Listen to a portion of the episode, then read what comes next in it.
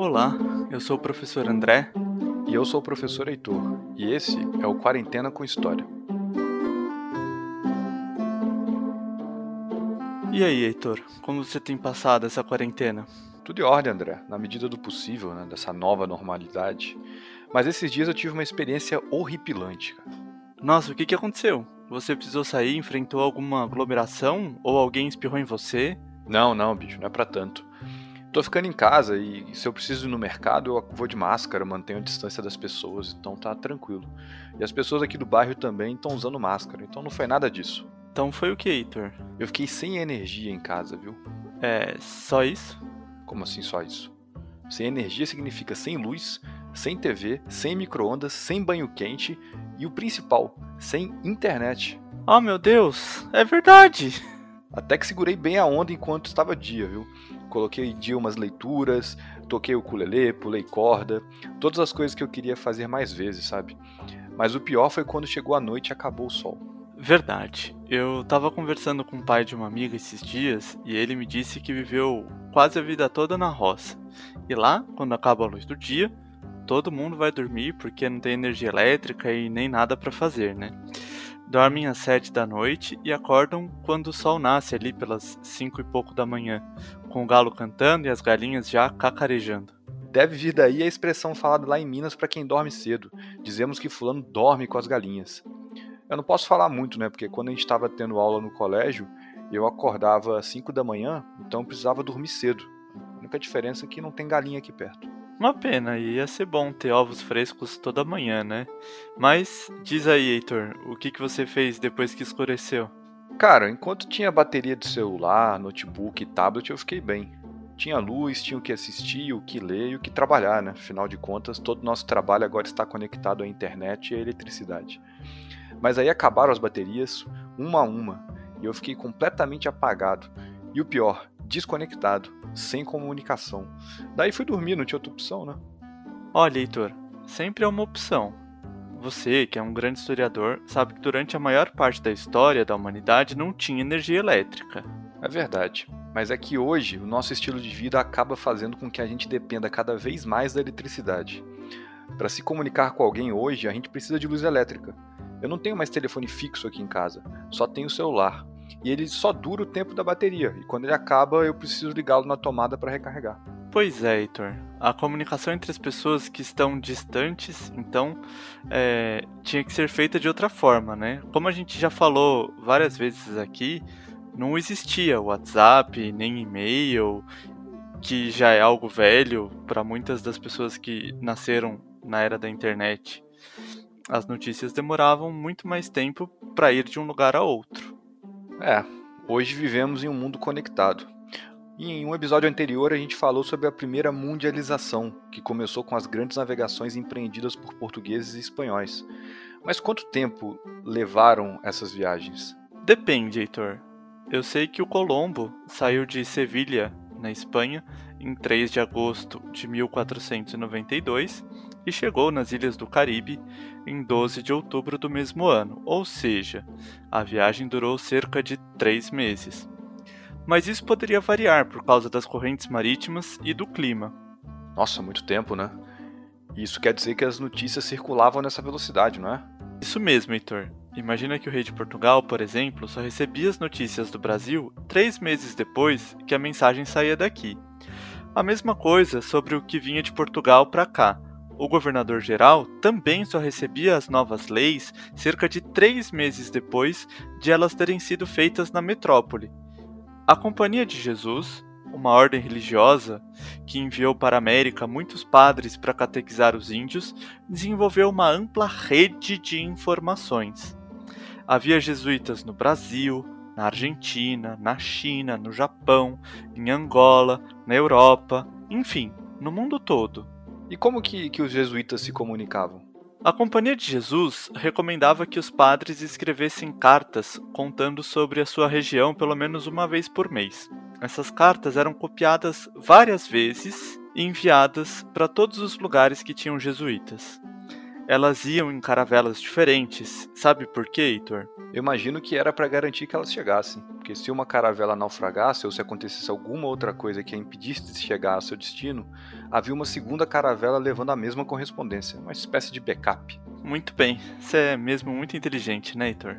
Isso fez com que os padres jesuítas, espalhados pelo mundo todo, recebessem periodicamente notícias de todas as outras partes do mundo. Era uma verdadeira rede de transmissão de informações. Legal, André. Eu acho que eu nunca escrevi cartas regularmente, sabe? Uma vez ou outra, talvez. Olha, eu cheguei a escrever. Durante um tempo, quando era criança, me correspondi com a minha bisavó por cartas. Mas não era mais fácil ligar, André? Bom, até era, né? Mas naquela época, você sabe, ligação interurbano era muito caro. Ela morava em Campo Grande, Mato Grosso do Sul. Escrever cartas é diferente. Tem um, um quê de especial aí. No início do meu namoro, eu também escrevia cartas. Nós nos falávamos bastante, mas mesmo assim eu escrevia. Mas enfim, não é esse o nosso assunto. Durante muito tempo, então, voltando ao que a gente estava falando, as notícias circulavam através das cartas. Elas atravessavam o Oceano Atlântico e o Pacífico constantemente. Na época moderna, na Europa, havia um tipo de jornal chamado Relações de Sucesso. Publicava-se informações sobre o Novo Mundo, a China, o Japão, Goa. Essas informações chegavam até a Europa pelas cartas. Uau! Então o que a gente chama de rede, internet, web e por aí vai, começou na verdade há muito tempo. Exatamente, meu caro. Desde há muito tempo, a circulação de informação é algo muito importante. E você, que é inteligente, deve saber que, na verdade, desde os tempos do Egito Antigo e da Mesopotâmia, já havia circulação de notícias. E os povos que habitavam a região das Américas, como os Incas, também tinham técnicas de fazer a informação chegar de um ponto a outro de seu vasto império. Eu sei que no Egito Antigo eles até tinham um deus da escrita, não é mesmo? Acho que era o Tot, que tinha uma cabeça de ibis. Exatamente. Eu, particularmente, adoro esse deus. Na mitologia egípcia, ele era o responsável por anotar o resultado do julgamento de Osíris. Além disso, no Egito, o escriba tinha uma função muito importante e ocupava um lugar de destaque na sociedade. Ele era o responsável por escrever os feitos dos faraós e rezas aos deuses. Era ele também que anotava a quantidade de alimento nos armazéns. Nossa, devia ser alguém muito importante mesmo, hein? Sim. Na Mesopotâmia, não havia exatamente o papel do escriba, mas sabemos que o Código de Hammurabi é um dos registros mais antigos que temos notícia.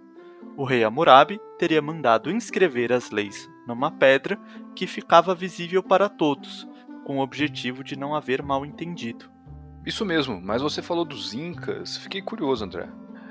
Pelo que eu saiba, eles não desenvolveram nenhum sistema de escrita. Eles tinham Kipu, mas ele não era um tipo de escrita. Como faziam para passar a informação de uma parte a outra do seu império? Bom, Heitor, eles usavam a voz. Sabemos que os Incas desenvolveram um sistema de estradas muito eficiente, que ligava todas as regiões do império com a cidade de Cusco, o umbigo do mundo. Umbigo do mundo? Como assim? Cusco era a capital do Império Inca e significava umbigo do mundo, em Quechua, a língua que eles falavam. As notícias chegavam até ela através de mensageiros que percorriam as estradas. Nossa, um mensageiro saía de um ponto e ia até Cusco para levar uma mensagem. Ele devia ficar muito cansado, isso iria demorar muito tempo, hein?